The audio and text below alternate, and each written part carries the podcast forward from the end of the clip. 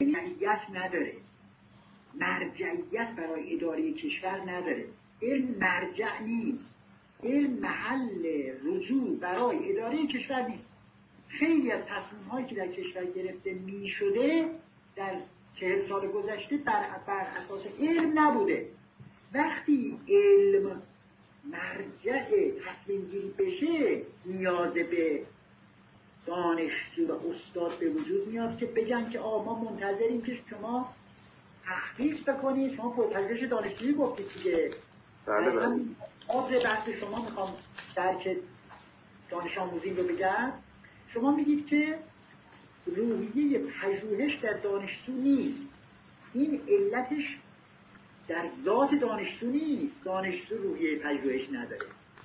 علتش اون زمینه های سیاستی و فضای اجتماعی است که اساسا دانشجو به طور ذهنی می‌فهمه که کسی به علم مراجعه نمی‌کنه علم یک کالای زینتی است. یک کالای تجملی است. یک کالای پرستیژی است. همین که من بگم من فلان مدرک دارم فلان رتبه دارم. این یک کالای ضروری که پاسخگوی یک نیازهای واقعی بشه در جامعه ما هنوز نشده. و آخرین مطلبم اینه که علم یک اکوسیستم نداره. ببینید علم در یک اکوسیستم توسعه پیدا می‌کنه.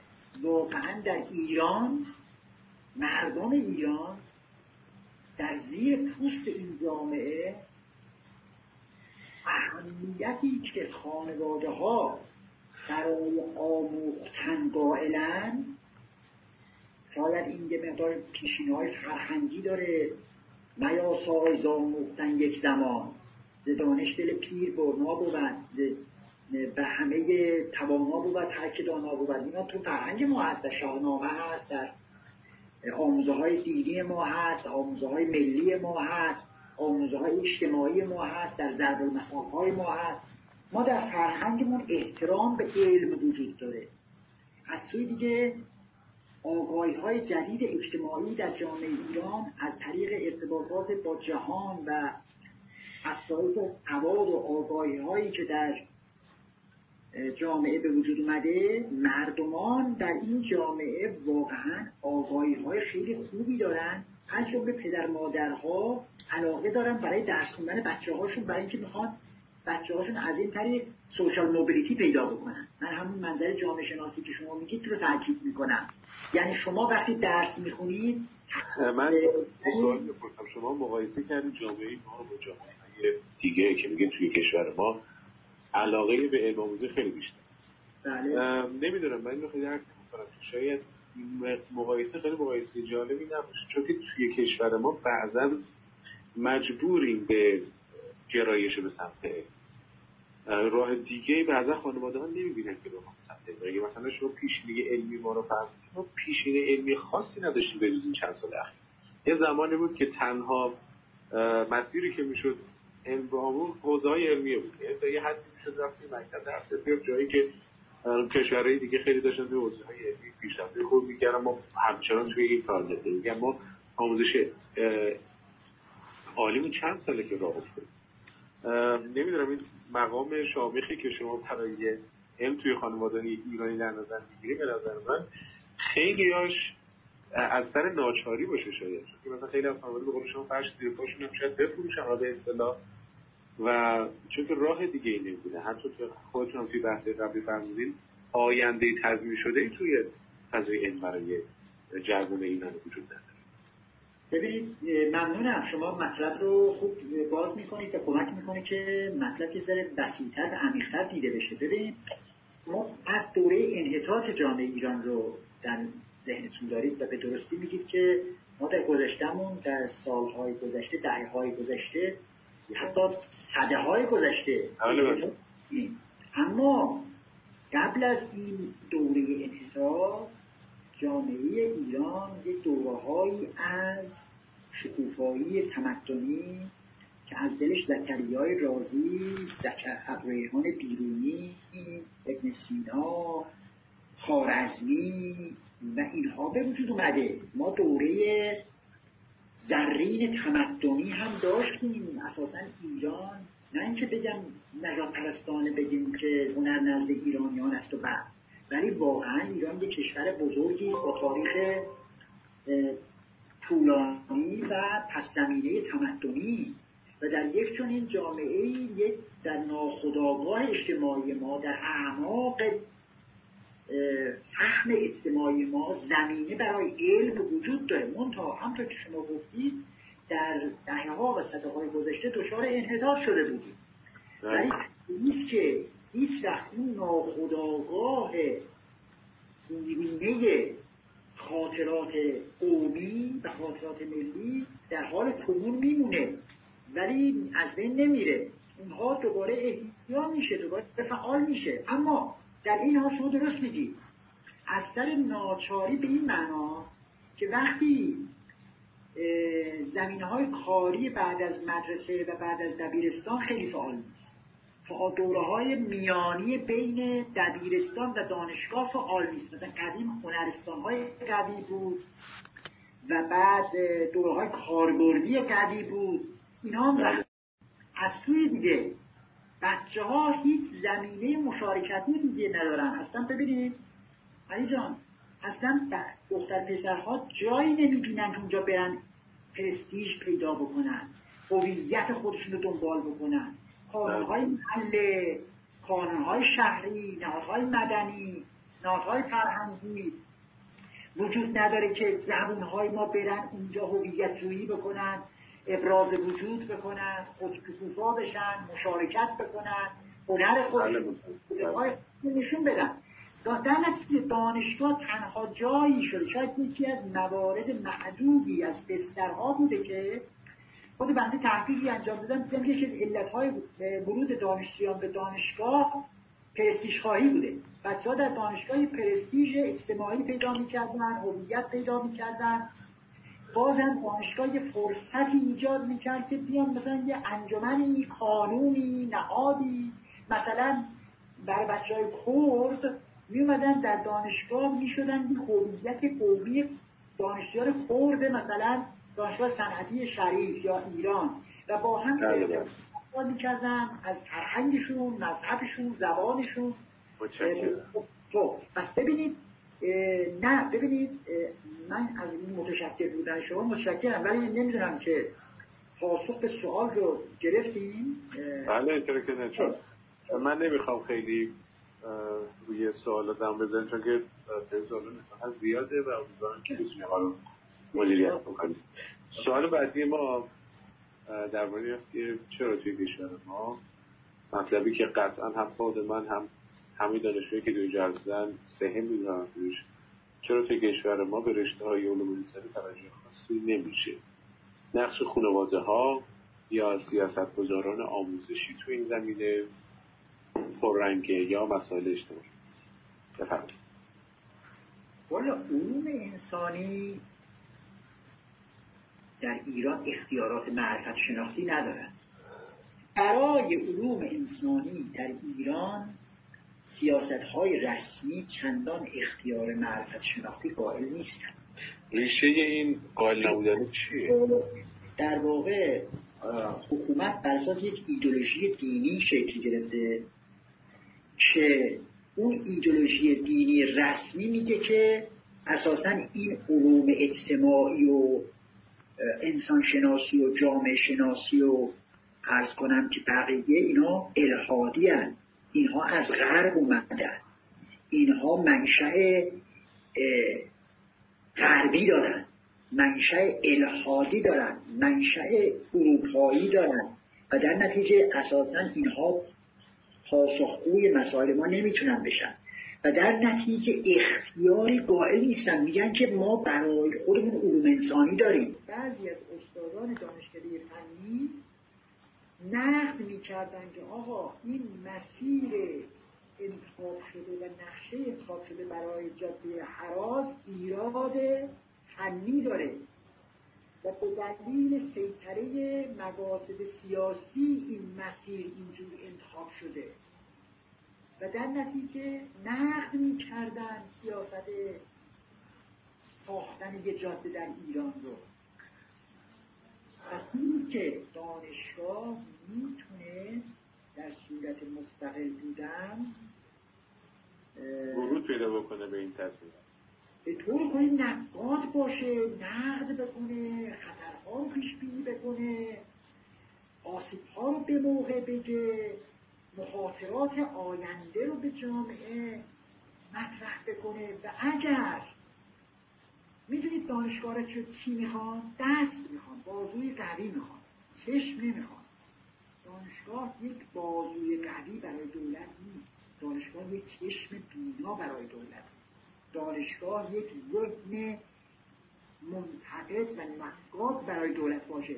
من فکر می‌کنم حکمرانان ما بیشتر مایلن که دانشگاه یک بازوی اجرایی قوی و ابزار تخصصی براشون باشه. هم خودش رو بدن و هم اونطور که خودشون می‌خوان از دانشگاه یه چیزی که خودشون دلشون می‌خواد بگیرن آنطور که خودشون می‌خواد این برین درین قرار مغزهای مثل قدیمیه. الان ملت های دنیا رسیدن به برین سرکیولیشن چرخش مغز.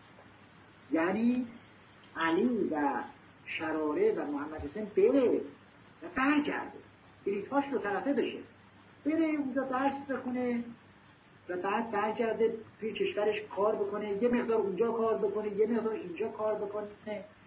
ما متاسفانه همچین حالتی توی دانشجوی ما کمتر دیده میشه کسی که دیده دیگه آره. همونی برگشت رو سرش نمی‌زنه حالا به نظر شما چطور میشه این جورشو گرفت بر علتش همون احساس ناامنی احساس زمینه مشارکت وجود نداشتن زمینه اشتغال وجود نداشتن این که حرفش اینجا کسی مشتری نخواهد بود اینجا اینجا امنیت لازم نخواهد داشت اینجا مخاطراتی که در پیشرو احساس می‌کنه.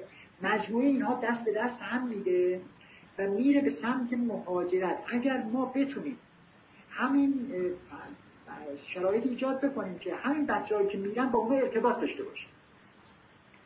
نمیشه که جلو این بچه ها رو گرفت که نرن. ولی می شود با اینا ارتباط برقرار کرد و زمینه ها و جذابیت های در داخل کشور برای مشارکت اینها و برای از تاثیر اجتماعی اینها فراهم آورد احساس بکنن که بیان اینجا شد. هم می‌تونن خودشون موفق بشن هم به ایران سرزمینشون کمک بکنن. و این همون سیرکیولیشنه همون رفت آمده. امروز با این شرایط جهانی شدن و بازار یک پارچگی دنیا و اینا نمیشه واقعا. مثلا حسین رو نگه داشت فقط در اینجا. چه مانعی داره؟ بذارید حسین گاهی بره اونجا شش ماه فرصت مطالعاتی داشته باشه یک دوره درس بکنه یه چرخی در جهان بزنه و بعد بیاد برای کشورش کار بکنه. اگر مسلم در ایران زمینه های مدیریتی سیاست گذاری ها بهبود پیدا بکنه سیاست در ایران بهبود پیدا بکنه اصلاحات درست ساختاری صورت بگیره واقعا مردم ایران دلبستگی ملی خیلی بالایی دارن. در ایران هویت ملی هویت های قومی خیلی نیرومنده. مردم ایران جزو مردمانی هستند که همچنان به سرزمینشون طبق تحقیقات علاقمند در هر جای دنیا هم باشن به اون شمدانیشون به اون کاهگل های روستاهاشون به اون خاطرات ملیشون به اون خلیج فارسشون به اون سرزمینشون و تنوع و رنگارنگی اقوام ایرانی و فرهنگ های ایرانی دلبستگی دارن. ما هستیم که نمی‌تونیم جذابیت های لازم و زمینه ها و فرصت های لازم ایجاد بکنیم که اینها چرخ بزنند هم در دنیا باشن هم شکوفا بشن هم مثلا با یه کالج یه دانشگاه خارجی مناسبی ارتباط داشته باشن و هم در حتی با وجود جذابیتی که اینجا هست مقاماتی که داشتیم نتونستیم. موفق نبودیم. این circulation رو به قول شما. بله. و مهاجرتی جدیدی داره شکل می‌گیره. یعنی ببینید علتش اینه که مردم احساس ناامنی می‌کنن. احساس می‌کنن که این کشور داره به شکلی هدایت میشه که ممکن است توش یه مخاطرات بزرگی اتفاق بیفته. احساس امنیت نمی‌کنن احساس می‌کنن ممکنه در آینده جنگ بشه ممکنه حالی صورت بگیره که کشور در جنگ با قدرت ها قرار بگیره. انواع سیاست هایی که در ایران وجود داره مردم رو میترسونه و در نتیجه بعضی رو امکانات. حالا شما ببخشید بیاید گریه بکنیم به حال کسانی که نمی‌تونن برن. چرا عشق نمیدیم به حال کسانی که اصلا بیچاره ها اونا اصلا نمی‌تونن برن. اون مقدار قدرت اون مقدار پول اون مقدار ارتباط اون مقدار روابط اجتماعی و امکانات لازم رو ندارن برای بچه هایی که مجبورن که در سرزمین خودشون بدونن حتی اونا مثل بقیه دوست دارن سرزمینشون رو. ولی نمی‌تونن حتی مهاجرت بکنن. در نتیجه می‌بینید که ما واقعا یک مسائل م... اینه که کلیشه های ذهنی حاکمان عوض بشه. و مخبران کشور واقعا یه مقدار جدی بگیرن آیت ایران رو و بعد به مسائل ایران یه مقدار حساس بشن یه مقدار مسئولانه رفتار بکنن به اقلانیت اجتماعی برگردن یه مقدار ببینن که های بیدار چی میگن. خیلی عمالی نخبگان مستقل چطور فکر می‌کنن.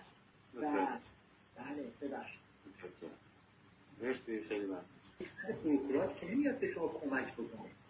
یک مدیر تکنوکرات یک مدیر بروکرات یا یک استادی که خودش داره کلیم خودش از آب می‌کشه نمیاد که به شما کمک بکنه.